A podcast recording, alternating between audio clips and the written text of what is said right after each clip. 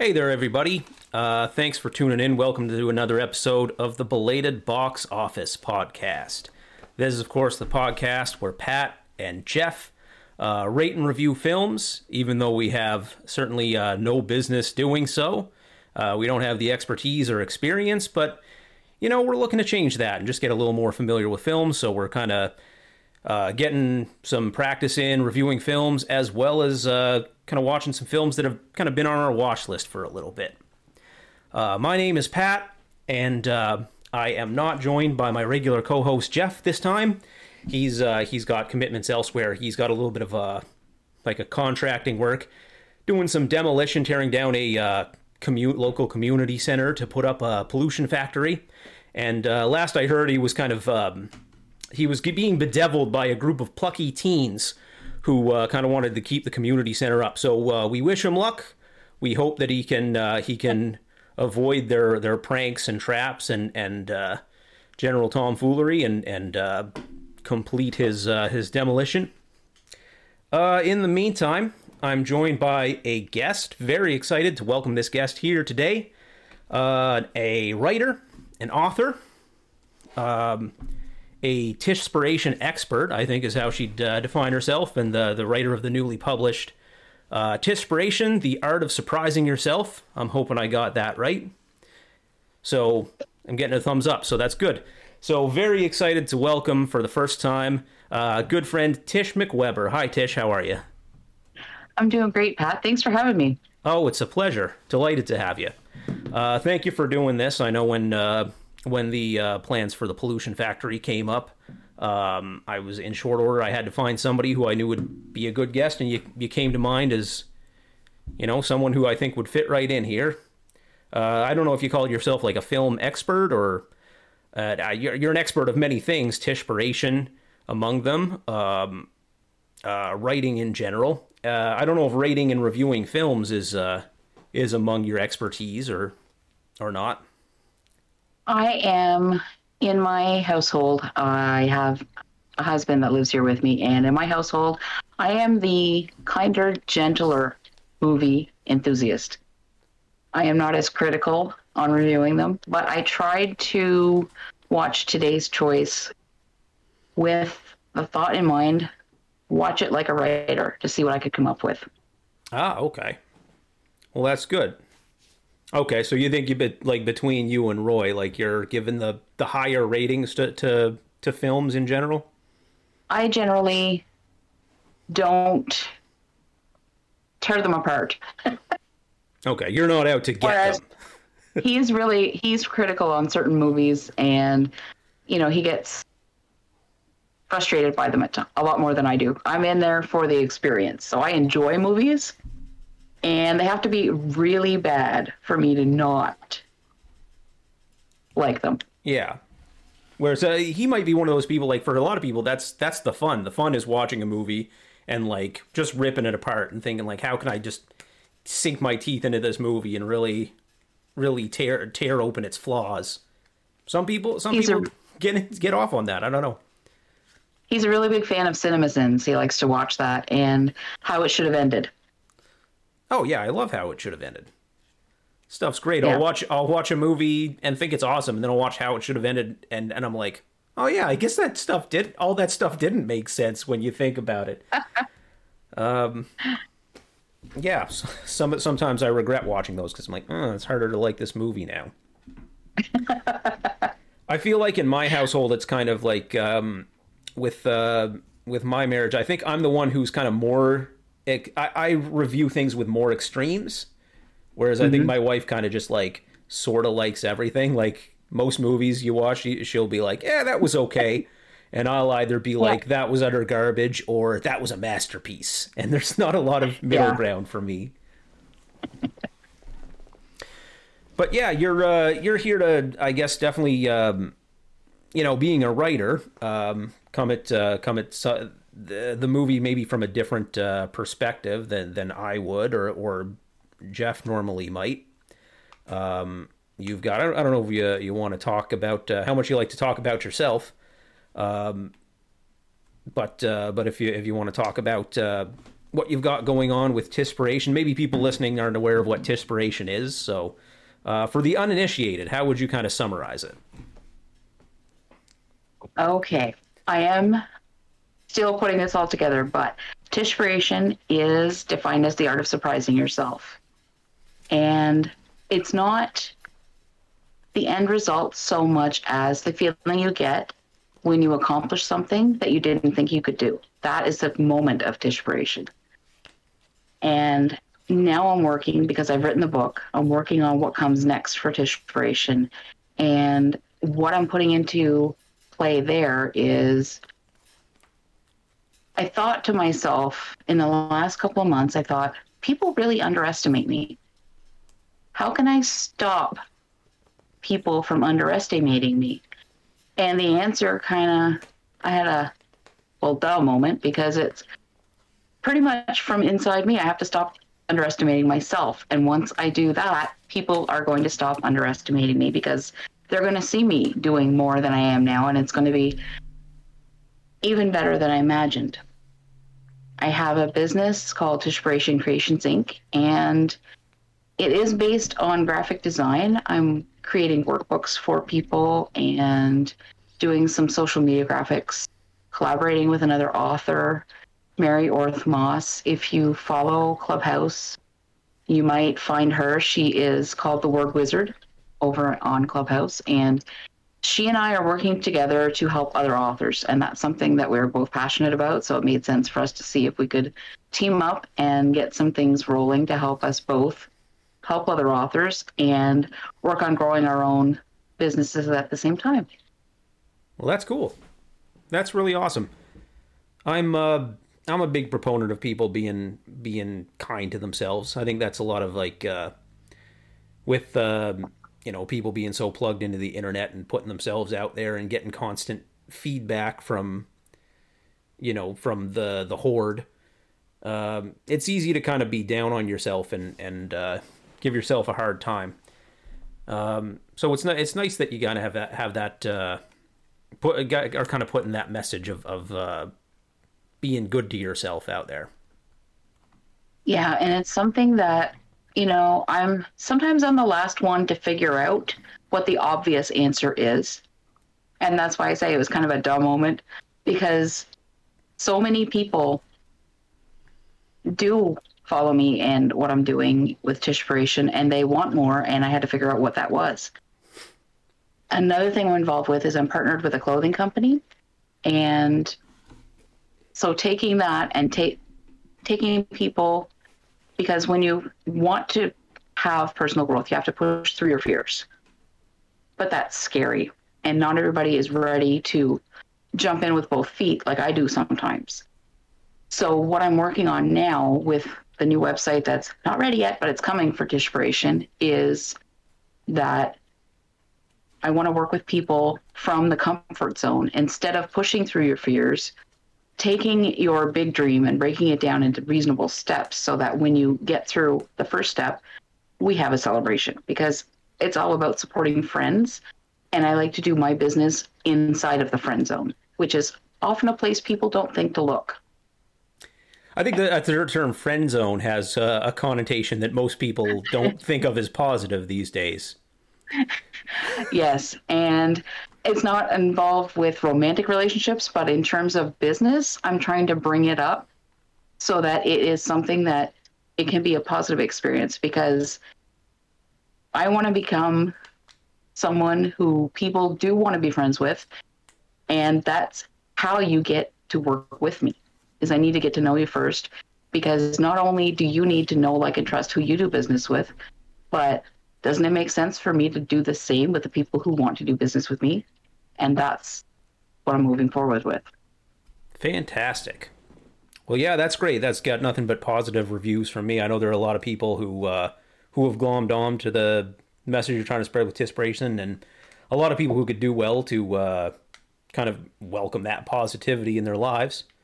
And I know uh, about you is that you've got a lot of uh, your your work's really multifaceted. So this Tispiration, um, you know, was a cool new endeavor from from what you've what you've done before. I know it's not your first book, and uh, I, I guess maybe it's presumptuous to say, but likely not the last.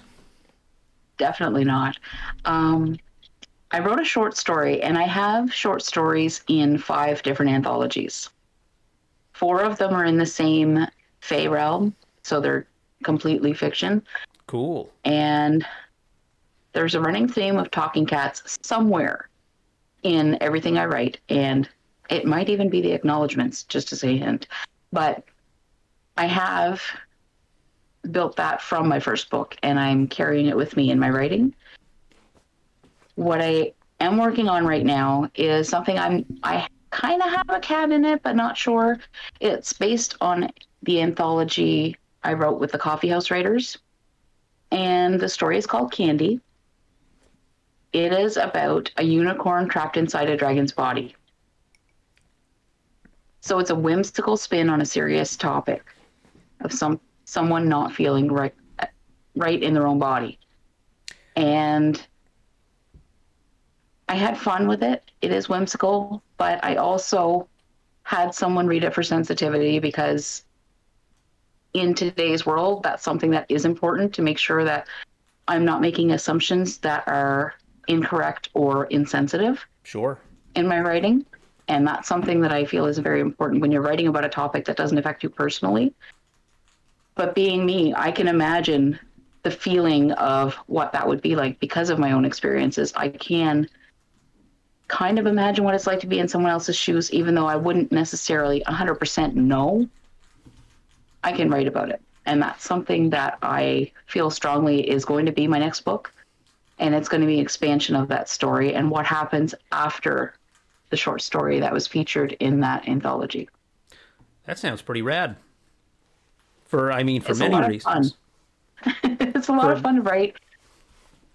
Yeah, I imagine. And, And- it sounds like a, a talking cat would fit right in there. By the way, uh, either a unicorn or a dragon, or one trapped in the body of the other, could uh, I think could really benefit from a talking cat sidekick. I don't think that would Yes, out and of I- place. Don't know if that's going to be a standalone book or if it's going to be the fantasy trilogy I wanted to write. Because that's what I'm a fan of reading is fantasy trilogies. So I would like to write my own. And I'm kind of meshing it with a story I wrote as a submission to a different anthology, which was rejected. Oh, and as an author, you have- boo. But as an no. author, you Who rejected it? Let's get the belated box office army against them. Bo- hey, everybody, the belated box office army, both of you listening right now, stand up for for Tish and this, uh, and uh, we got to do something to. well, you know that positive spin thing. Uh huh.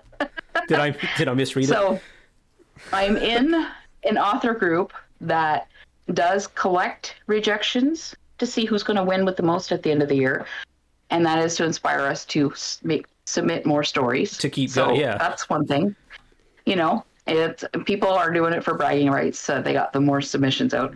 But when I got the rejection, it came with a lot of feedback that was very useful. And that's the good part about it because it gave me the information I got when I read, you know, the feedback of the person that I knew wrote it, because I, you know, the writing community online can be small or large depending on where you decide to hang out.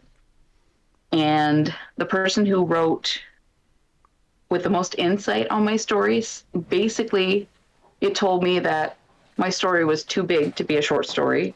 It was bigger than an anthology because they wanted more information. They didn't understand how all of the things that I wrote about came into play.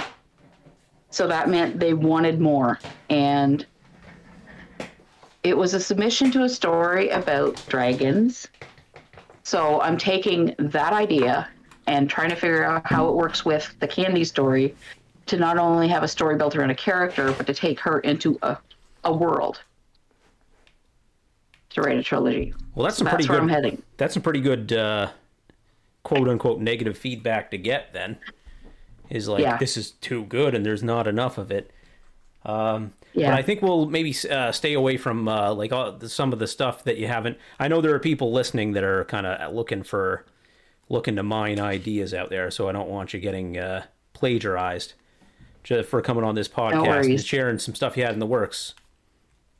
No worries. And that candy story is already out there, so it's already been done. Yeah, too late. And what comes next? It's all up in my mind, and it's it's. I'm an overthinker, so I'm processing right now. And when it comes out, it's not going to be what anybody expects anyway. It'll be totally different. Because the art It'll of be an ogre stuck in a griffin's body by the end of things. No one will see it coming.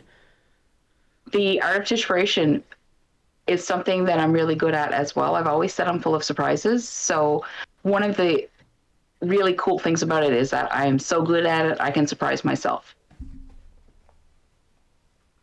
That's fun. Well, speaking Yeah. of uh, speaking of mines, I guess we can get on to the Yeah. get into the meat and potatoes of this episode. Um, it's not a good segue, but it's what I got. Um, of course, we're here to uh, to rate and review a film, um, and this week uh, I'll hand it over to myself. This is usually when Jeff would ask me, "What did we watch this week?" Pat, I would answer. Uh, this week we watched A Beautiful Mind, uh, which was released in 2001 by Universal Pictures, and uh, stars Russell Crowe, Ed Harris, Jennifer Connelly, Paul Bettany, and Christopher Plummer. Uh, it was written by Akiva Goldsman and directed by Ron Howard. And it was based off uh, the book of the same name uh, by Sylvia Nasar. So, uh, Beautiful Mind is the story, uh, the true story of uh, John Forbes Nash Jr., who's a 20th century American uh, mathematician.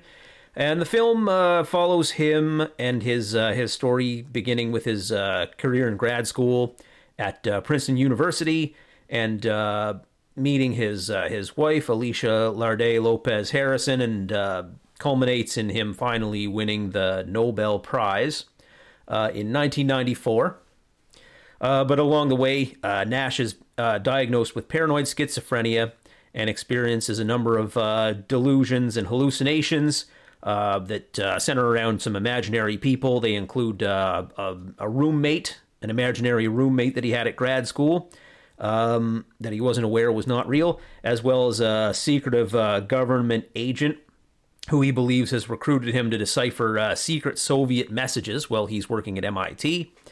Uh, so throughout the film, Nash's delusions and his uh, paranoia begin to manifest uh, in a lot of ways, such as believing he's the target of assassinations from uh, the Soviet Union, and it strains his personal and professional life until he's eventually committed to a psychiatric facility. And eventually, through treatments and medication, he learns uh, to manage his illness. Uh, he gets his career back on track uh, by auditing some courses at Princeton and eventually gets back to teaching. After which, he is uh, the film ends as he's lauded as a Nobel laureate. So it's uh, it's a true story of the gentleman, but uh, but mostly based on this book uh, by, uh, like I said, by Sylvia Nasar, which is just a biographical account of his life, obviously. And so we knew I, I kind of had a feel it was your idea, Tish, but I kind of had a feeling you were going to go the route of picking a movie based around a book, and you did. In fact, you picked several, and we had to narrow it down. And I was like, mm, maybe we'll just review one. Um, I found a list, of course. Yeah. So Yeah. that's um, I'm sure that's something like is that um, I don't think you've read the book in this case though. Uh, I know that I haven't. I have not, and I wanted to watch to see if it was something that would make me want to read the book. That's something I kept in the back of my mind. I'm still undecided. Nonfiction is not my wheelhouse, and I'm currently reading Hidden Figures. I've seen the movie, but the mo- the book is taking a very long time for me to work through, and it's because it's not my general genre that I enjoy, science Right. fiction fantasy. So I'm plodding my way through that, and I thought, well, I'd have to finish the book if we reviewed that movie, so I picked a different movie. And we just have no not tethered to the book in any way. right. Yeah. So um what uh, what uh, I guess what'd you think? Uh, in, initial thoughts. You don't have to necessarily give your whole review up front, but uh, but going in, this was this was your first time watching the film, right? Yes, it was. And do you Yes, it was. like? I uh I you I know we have a little bit of uh experience with on the podcast here. Um, at least I do with a, a couple of movies based around books where I've read the book prior, Mhm. and um, I'm always uh, I'm always kind of interested in how like a book a movie can get across kind of the same try to get across the bare bones the same story and the same overall purpose. Obviously, having to like leave out so much, uh, but I guess we don't have to we don't have that to we don't have that to really compare. Um, is it is it common for you to like watch a movie and, and decide whether you want to read the book first? Because I, I find like if I there have been a few cases where I've watched like a movie knowing it's based around a book and then thought to myself like I don't know if I could read this book now that I've already seen the movie and know where things are kind of supposed to go. It feels like it would be like it's kind of like a like a sunk sunk cost. Is that is that the right term for it? Yes and no. I I think because there's a lot of controversy when it comes to creating a movie based on a book. Oh, there's people always people are- that are like, "Why'd they leave this out?" Or like, "Hey, my fa- favorite character was this," and you gave them like two lines. I've definitely felt that before, but then at the same time, I've, I've thought like, you know what? Nobody wants to see like a direct. I think I think the the main movies I can think of that are kind of like a direct translation of basically basically using the book as a screenplay is like um, the first Harry Potter film in particular, the first one in particular, and it like it doesn't work. It's super boring. Yeah. Because when you're writing, a lot of what you write is descriptive. And it's show don't tell, right? When you write. So you need to explain what's happening without giving it all away. You have to leave something to the imagination. When you turn around and put it in a movie, the imagination part is given over to the director and producer and the screenplay writer so it's not left up to the audience so much because they can see it Yeah, so i think that's where it would come Yeah, definitely. And I found like um, with that, uh, like I recently just went through all the Harry Potter films, which I mentioned on the podcast here and there. But um, when I was watching the first one, I definitely felt like you know this it, they're they're just walking through like these crappy sets that look like a play, and they're just telling the everybody's just telling each other the the plot because that's when when you take a book.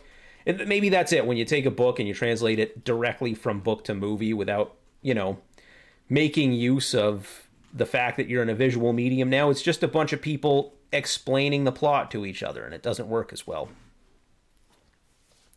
in that case maybe a narrator is important to tie it all together to make it less important for the characters to explain everything as they go through the motions Maybe. I don't know if that would have made it better or worse, but I think it's just you kind of have to like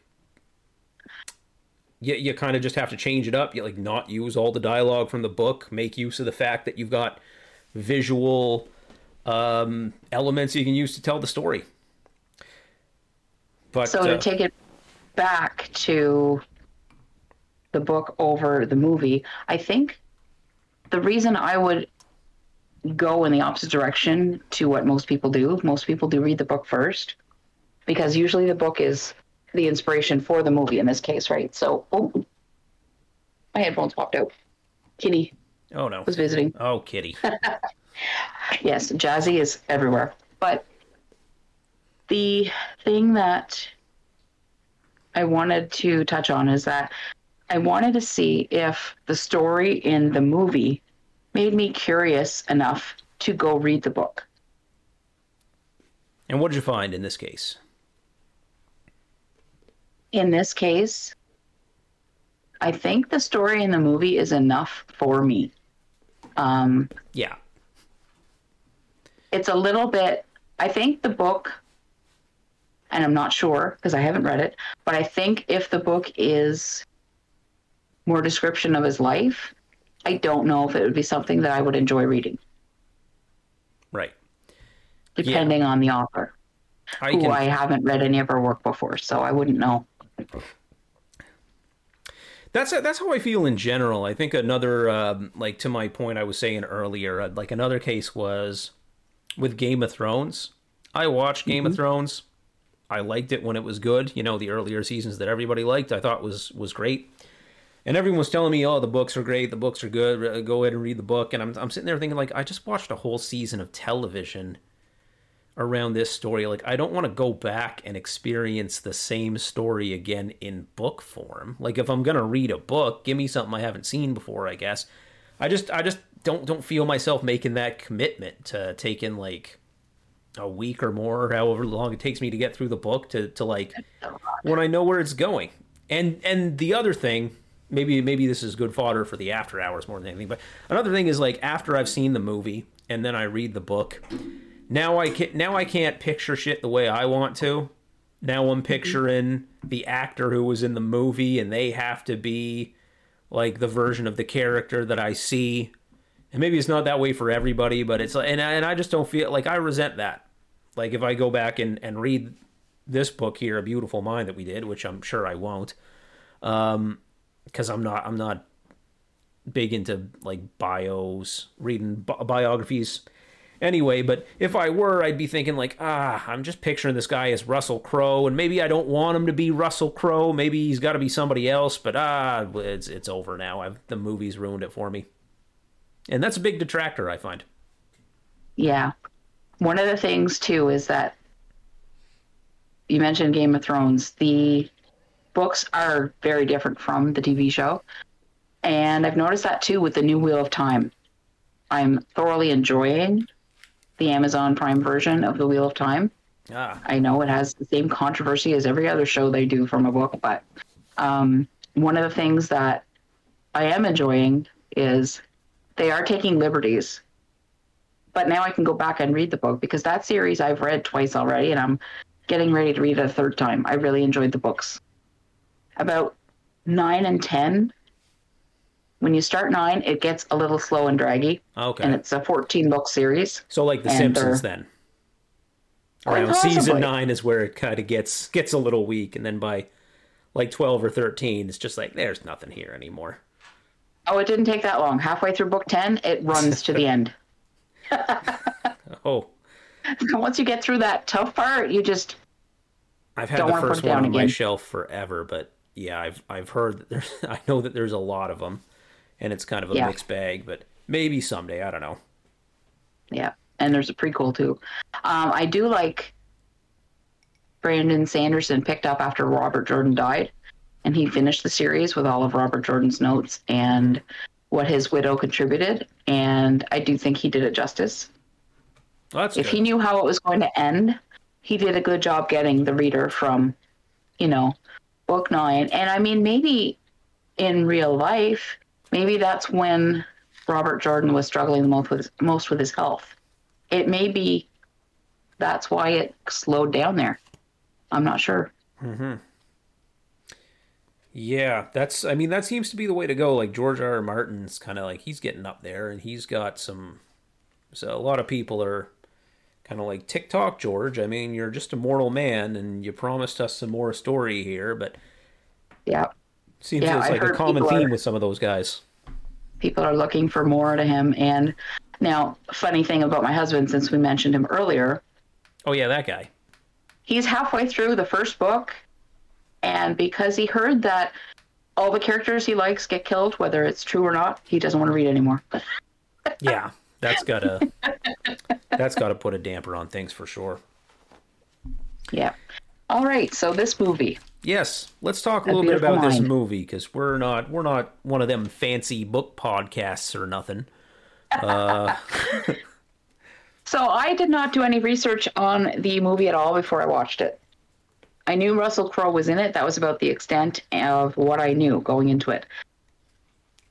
So picture me starting this movie and my thoughts were I knew there was something to do with mental illness in the movie, but my thoughts were that it was Asperger's or autism they were focusing on. So ah. imagine my surprise when I found out it was. When you find out like half the characters aren't actually real. Schizophrenia. Yeah. Half the well, characters yes, just delusions. in that first half of the movie, I spent my time going, okay, who's the Russian spy? Is it this girl? Is it that guy? Oh yeah, because you're like that's legit. Um, yeah. that's something this movie does well. Is it really like Yeah. pulls the wool over your eyes pretty good. Um, Yeah. but yeah, that's uh, that was a it was it's a trip. Like for whatever you want to say about this movie, I was genuinely impressed how it really flipped the script and uh, had some pretty good twists and turns. Like I th- I think it played its hand really well. Um, I was at a little bit of an advantage uh, to you, I think, going in because I knew it was. I knew John Nash is like a Jeopardy question that I would get sometimes. Like uh, I knew he was a mathematician.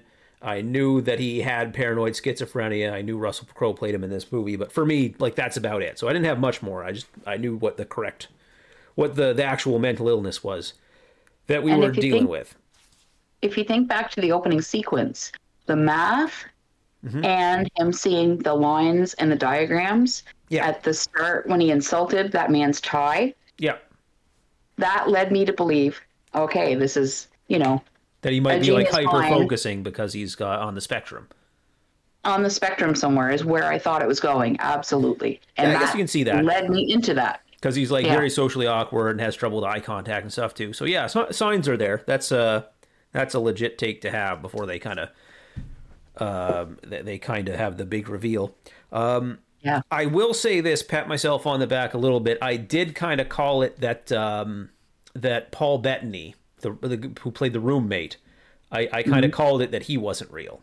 I remember looking at Kayla and saying because she knew it was about schizophrenia too. I was like, that guy, he's he's not real. She's like him. He's like he's a hallucination. I was like, oh yeah, totally. And then because you didn't see him like with the rest of his buddies, right? When he goes to the bar and he's drinking with his pals and they're trying to get girls and everything, like Paul Bettany's never there. Wait a second, no one said anything to Paul Bettany except him. And there was that one scene where he's looking on from the hallway and was like, "Okay, I've seen Fight Club. I know what's up. This is uh, this is a this is a Tyler Durden situation we got on our hands." Um, so I got that one. Um, I I don't know how much uh, else of it I called because like Ed Ed Harris, like he plays the uh, the the government agent, right? Who is at MIT and he comes in and he says uh, there's this abandoned warehouse and he brings him in there and he says, "Oh yeah, the Soviets are working on a portable nuclear bomb. They're leaving messages in magazines and newspapers. We need you to decipher them." And then he leaves. Uh, he goes and like leaves all the messages in the mailbox. And then there's Ed. Ha- there's one scene where Ed Harris shows up and is like, "Get in the fucking car!" And then he's Yeah. he's chased down by they're chased down by the by the Soviet agent firing guns at him and stuff. I and all of that is is is fake. Like all of Yeah. that is in his mind. And I didn't expect all of it to be. I thought that like I, there was a point where I thought that like the Ed Harris guy was real. Um, and he was like, yeah. we need you to decode stuff, but maybe he's pushing it too far. Like he's seeing stuff in magazines that's not there. And he th- like people that are looking at him, like there's a lot of scenes where, you know, some, some extras or somebody, there will be lingering shots on some people kind of looking at him before they leave. And, and he's kind of like, oh, what's this about? And starts to get, the paranoia starts to manifest itself, right? Yeah. that you never and ends up being nothing. It was just like some guy minding his own business. But I was like, okay, that's definitely him making you know you know him his paranoia manifesting. But he probably does actually have this job. Like I didn't know that the whole job was fake and the guy was fake. Yeah. Yeah. When he was taken to the Pentagon, was that real? I think so. I think yes, because like the pet like I, I think it's like John Nash did meet with some people at the Pentagon. Maybe maybe not though. Who like who am I to say? Um, that led credibility to the MIT guy. Well, yeah, because there was like a precedent for it. And he did notice when he was in that room, he asked who Big Brother was, and there was no answer. Now we know because there was no Big Brother watching in that scene, right? Yeah. But he asked more questions, so they didn't answer anything because it was security clearance, classified, whatever. So it was interesting to see that they wanted him, and that confused me a bit too, because if they want you to explain something, and then they don't tell you what it's for, that's kind of dangerous as well. It's a little sketchy. yeah, because what if you're, you know, helping someone with something that they're going to take and use for something entirely harmful to someone else, right? Yeah. Um. War War Yeah. Games. Anyway, I was I was just impressed with how well the movie kind of got me. And um, there were so like there were there were clues and hints and stuff. Like usually I go through my notes and I I took down I take down some notes and observations, but in this case for this movie, a lot of my notes are kind of moot because they were based around things that didn't end up being true. Like um, So it got you. it, it got me, but like in retro, uh, to the point where like I'm looking back, I can kind of see the framework of what they were doing. Like it was pretty uh, pretty shocking when he comes in and uh, that one scene we're talking about with uh, with him in the car as the the Soviets chasing them and firing the Yeah. gun through the window. And Ed Harris hands him a, hands him a pistol and he says, "Here, take this." And he's like, "Oh, I'm not going to shoot anybody." And then he fires the gun instead. And I'm sitting here thinking, like, if this is what they're dealing with, you know, they're dealing with Soviet assassins, like is it really out of the question that they would have maybe given their guy some basic weapons training? Like give him the basic training, take him to the gun range once or twice kind of thing? But of course, like it's all it's all bullshit. So like, of course they wouldn't Yeah. like because because it didn't Now, happen. did you- But Did you catch in the end when he was in the psychiatric hospital and she brought him the classified letters? Mm-hmm. Not too long after that, he found out that one of his buddies that he got in the initial position was following him to find out what he was doing outside of work. yeah, because he was like So. I'm wondering if, yeah, and I'm wondering if that's the incident where he was being followed. He was driving his car, and all this was happening in his mind. But the car that was following him wasn't the Soviets; it was his buddy, making sure he was okay, yeah, I, trying thi- to I figure think out what he that's- was doing. I think that's likely. Yeah, that's a likely Yeah. explanation, and then that blows up in his head. I don't know, like, not definitely not an expert. I'm not. I not even an expert on movies, and I'm talking about movies all the time. I'm not an expert on schizophrenia or, or psychology, so whether that's how it get, like something real like that happens, and then he blows it out of proportion by the by hallucinating the stuff. Yeah, I can I can see it. I can definitely see it. But yeah, this uh this movie did some pretty good uh some pretty good foreshadowing, and I caught enough to know Paul Bettany was fake. Uh, but yeah, I didn't expect the entire Soviet operation thing to be complete fiction. So they definitely got me good there. And I don't know about you, I wrote down New Freedom because that was the name of the Russian spy gang that they were trying to track down. Mm-hmm. So I wrote that down. And I spent, you know, until I figured it out, I was like, New Freedom, are they in New Freedom? For the first part of the movie, until I knew it wasn't real. Right, right. You're like, oh no, this like that's that's just nothing. But I'm sitting, You I'm know, sitting at home watching a movie, so I don't know. You know, could be real. You show me Russian Soviet spies in a movie. Well, I've seen James Bond. Exactly. And it's not beyond the realm of what you would expect in a movie for there to be a plot line that includes. You feel so silly was- afterwards, though. It's like, oh man, I fell for it too. Like, ah. but yeah, it does a No, I good job. Uh, it it does a good job of uh, uh, another movie that we did on the podcast not too long ago. Twelve Monkeys did a good thing as well, where it's like unreliable narrator, and it starts to make you question, like whether you know what's real in the movie or not. Yeah. And the one that got me, really got me, was The Sixth Sense with Bruce Willis. I had no idea until the end. I think none of us did. That was, uh, yeah, that was that's become like a, a meme. That's become like really trite and and everything. But at the time, it was kind of an unprecedented move to have such a big Yeah. twist. At least it wasn't Yeah. That film audiences were so used to. Yeah, Yeah, that's that's Sixth Sense. It'll get you. Yeah. If you haven't seen it, you know, it and it's well, it doesn't get everybody, but it it uh, when it gets you, it really gets you. Yeah, I think I think this day and age, it's kind of like at a disadvantage, right? Because modern film audiences are pretty literate in the language of movies. They're they're hard to people are hard to fool, right? Because, but ironically, it's one of those ironic things. Like I think it's because of the Sixth Sense and how successful it was, and then Shyamalan's just trying to like basically replicate that kind of thing throughout his whole career. Um, Yeah. And of course, other people have tried to copy him by having cool twists too. Um, that it's become kind of trite to, to to mess with people's expectations in a big twist like that. So it's like you know the the Sixth Sense was so good at fooling everybody that it made it so now it can't fool anybody because people are just wise to that stuff now. Yeah, yeah, it's something there, and it's.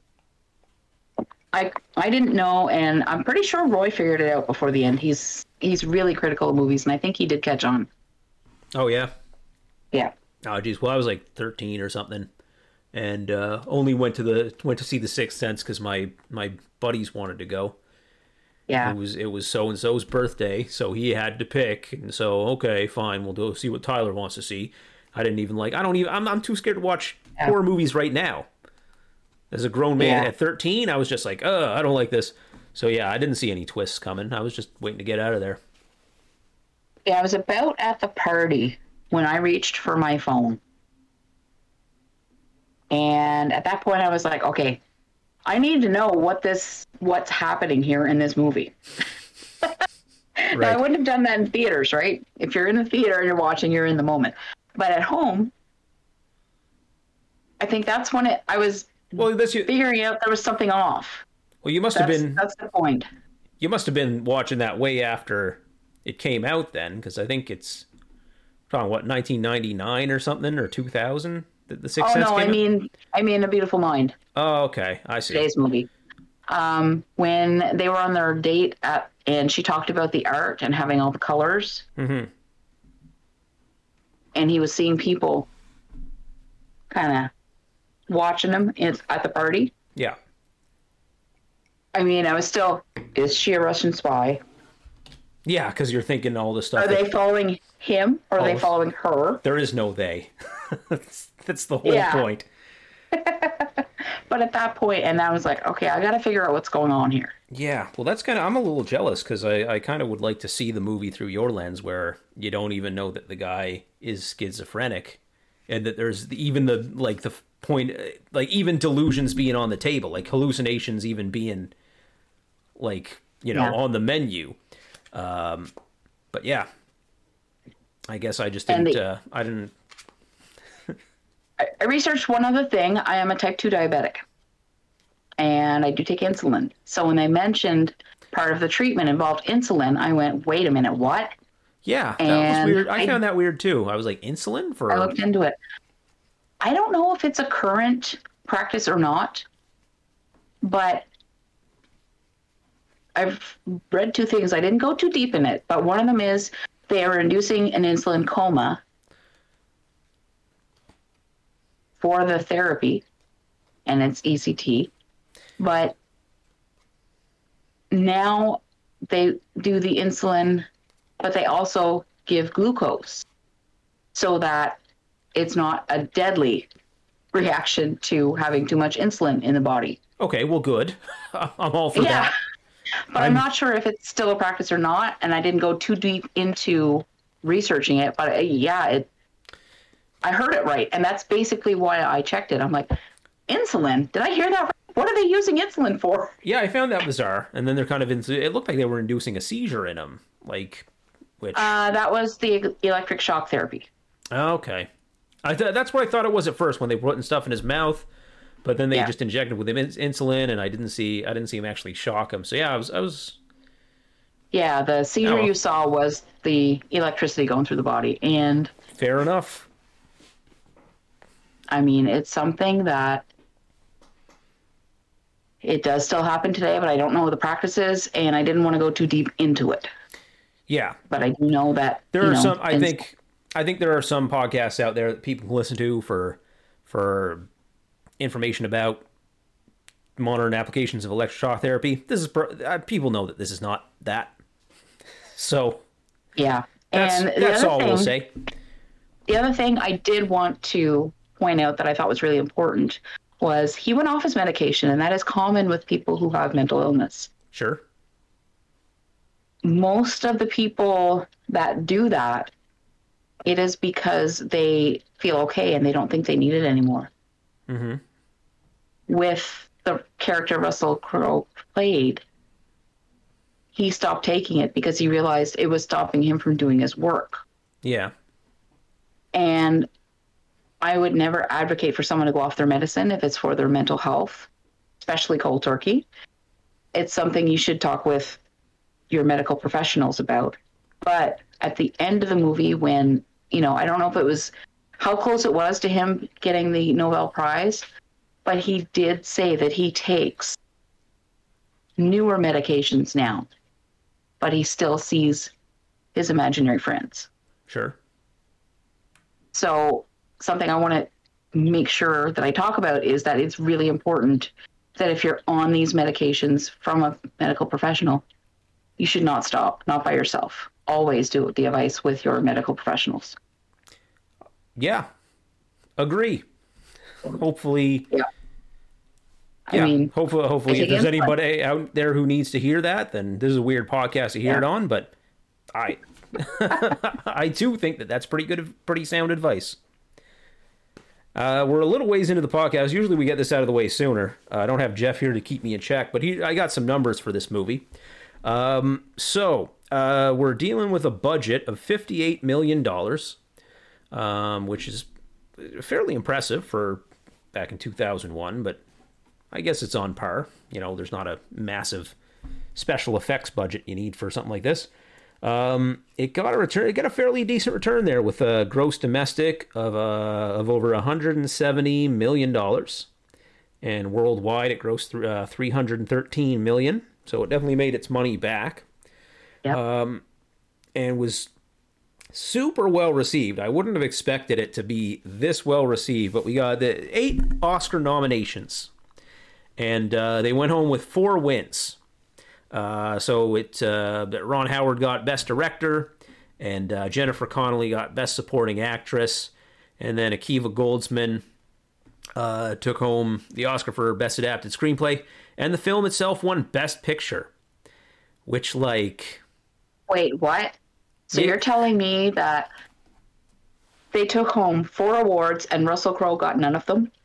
He didn't get any Oscars. He did get. Um, I know he got a SAG award uh, Okay. for Best Actor from them. Um, I don't have all the details right now, and I know this. Uh, it won two BAFTAs and it won four Golden Globes. Um, I don't know for sure whether he he was any of those, but he was the SAG award at least. Um, I was kind of surprised that it took home Best Picture because it's really kind of like, it's fine, but like, the year that came out, like this beat Lord of the Rings for Best Picture. I don't know. I've seen Lord of the Rings like 10 times, and I still think it's awesome, and I'll probably never watch this movie again. Um, and yeah, Yeah. and, and I was pretty surprised with the uh, the scores too. I only got the Rotten Tomato score here, but it's got uh, critic score of 74% and a very impressive audience score of 93%. Which again, really shocked me because I don't hear, you know, movies only like 20 years old, 21, I guess. You don't really hear a bunch of people going like, "Oh, you know what's a great old classic that we all love? A Beautiful Mind, starring Russell Crowe." It seems like the kind of thing that just comes out around award season for Oscar bait and like wins a respectable amount of awards and then just fades into mediocrity, but 93%. It's good numbers. It is, and I wonder if that's based on the cast or the story. Well, uh, both of them won Oscars, so I mean, I don't know. I mean, I think that- the the cast is great. Like, Yeah. ev- everyone's fantastic. I don't think there's a, a weak link in the in the whole cast. Um, Christopher Plummer was a nice surprise. yes, I'm I'm always happy to see Christopher Plummer come up. He's excellent. uh, we did Knives Out, and he was uh, he was fantastic. Um, yeah, as far as the story, like I, as far as the story goes, it's it's paced a little, a, a little, uh, not not not to my liking, I guess. I find that uh, the ending, like the last, the last few minutes, really drag on this, where it feels like the movie's over, and then they're just kind of, they just kind of keep going. It, it, everything feels like it's been resolved, and then it's just kind of like a slow burn to the end. So You know, it was really nice to see him connect with his former, not enemy, but the person he His- was up against for the scholarships. his rival, yeah, yeah, he had a rivalry going yeah. on with the guy. Yeah, and it was nice to see him at the end connect with him and have them become friends. Yeah. I thought that was a really good way to bring it in.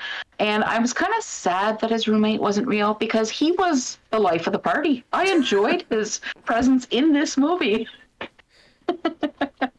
Yeah. He was a lot of fun. he was the most fun guy in the movie. And he, He, didn't was, exist. and I I enjoyed his his character a lot. And I did write down a quote earlier that I think is definitely a quote that ties in with your podcast and our evening. I oh, have respect Good. for beer. I have respect for beer. Yes. Well, yeah, we definitely Yes. have respect for beer around these parts. That was a quote early on in the movie, and I thought, you know what? That's kind of cool. I like that. And I wrote it down. It's another thing that's like in retrospect is just to kind of like imagine being someone on the outside looking in as uh, as John Nash is kind of writing his equations over the wall and then just mumbling to himself and then just kind of suddenly storms out going, "I have respect for beer." Uh, Yeah. to to nobody. Um, yeah, it fe- it kind of feels like he ma- created his roommate out of necessity because he kind of kept him balanced and in check. You know what I mean? As he's obsessing over his Yeah. work, and his his fictional roommate was the guy to be like, "Hey, man, you should eat some food. Maybe you know, just go out for a couple drinks and clear your head, kind of thing." But And I want to give a shout out to Dr. Seuss, whose book appeared later on in the movie when he was back on campus. And the niece, the imaginary girl, was holding a Dr. Seuss boo- book.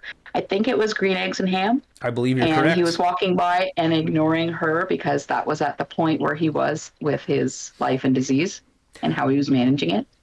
I'm surprised it was green eggs and ham.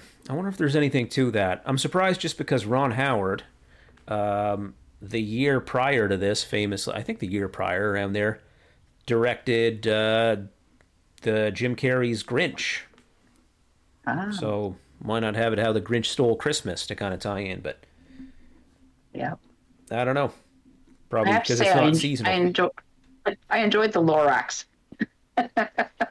The the film, Yeah, the animated film, I th- I've seen bits and pieces. I think that's pretty good. yeah. It's Danny uh, favorite part right? is the Lorax. No, it's animated, and I don't know who who did what in there. I just remember I think it was fish- Danny DeVito.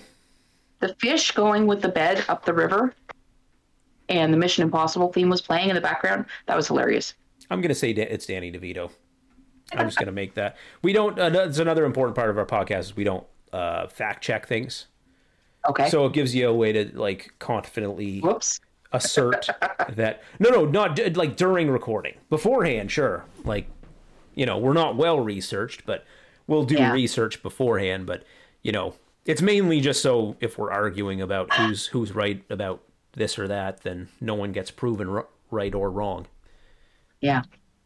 anyway, we it's, it's it's gotten us this far, so we're keeping it. But uh, yeah, I don't have as as far as this movie goes. The only other thing I wanted to say, which is kind of apropos of nothing, is uh, Jennifer Connelly's uh, old lady makeup looks horrible. Yeah. Um, Russell Crowe's looks okay, like kind of like eh, old old person makeup always looks kind of weird. I, I don't think they ever got the hang of like uh, now, now they just digitally age people, but I don't think they ever got the hand, hang of like really convincing old person makeup. But hers especially, like she had Yeah. the big hair, the bushy eyebrows, and I feel like she kind of looked like Beethoven. It's literally like The that's a painting of Ludwig von. Beethoven that I've seen before. She didn't. The skin tone the makeup was just way off. She didn't have. Yeah, the bottom half of her face didn't have any wrinkles. I yeah, can't do it. Jennifer Connelly is a beautiful woman, uh, but she just looked very silly in that makeup. Yeah. And segue into old person makeup. If you watch This Is Us, they do a very good job of aging the cast back and forth. I don't know how much is digital, but I do, and it it works for that show. I, I don't watch This Is Us, but maybe I'll maybe I'll just check out their special effects makeup at least. The- The writing is amazing on that show. The series finale is tomorrow. I will not be okay Oh, because it's going to be an emotional end to an emotional roller coaster show. Oh boy. Well, Yeah. I I wish you luck as you as you plow through that. I hope Yeah, have. no, last week should have been harder than this week, is what they're saying. So we'll see. We shall see. Well, what do you say we uh, we move on to our kind of our final thoughts here and our our ratings? Okay. If you want, I've briefed you on our, our super fun, super cool three and a half star rating system. So Yeah. um, you can just give like if if you want to, just kind of summarize your your thoughts or opinions on the film as a whole, and let us know what your rating is. Okay.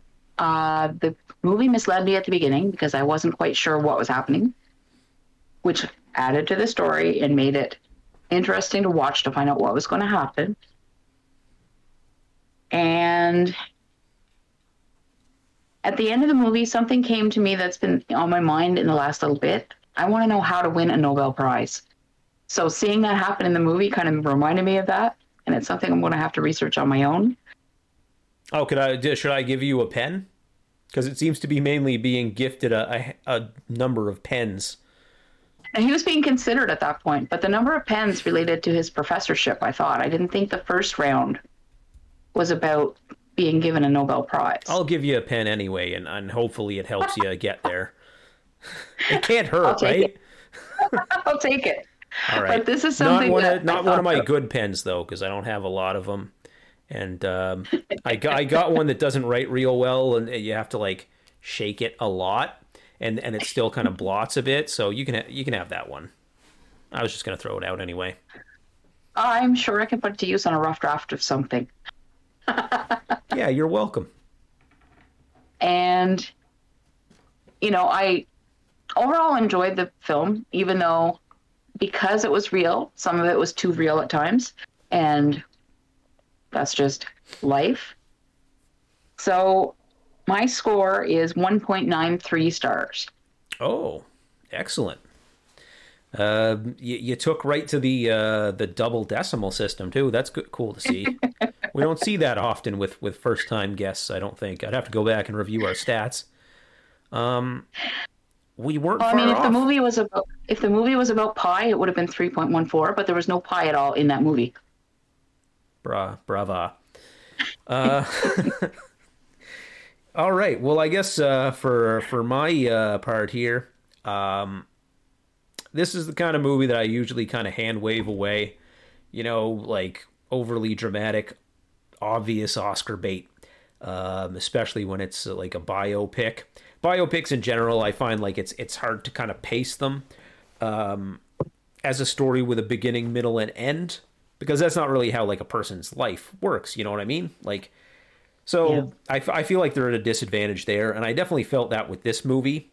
Uh, the first two thirds, I, I would say, is, it was pretty cool and very exciting, and I was pretty shocked, even though I knew what was coming up. I knew what his diagnosis was going to be.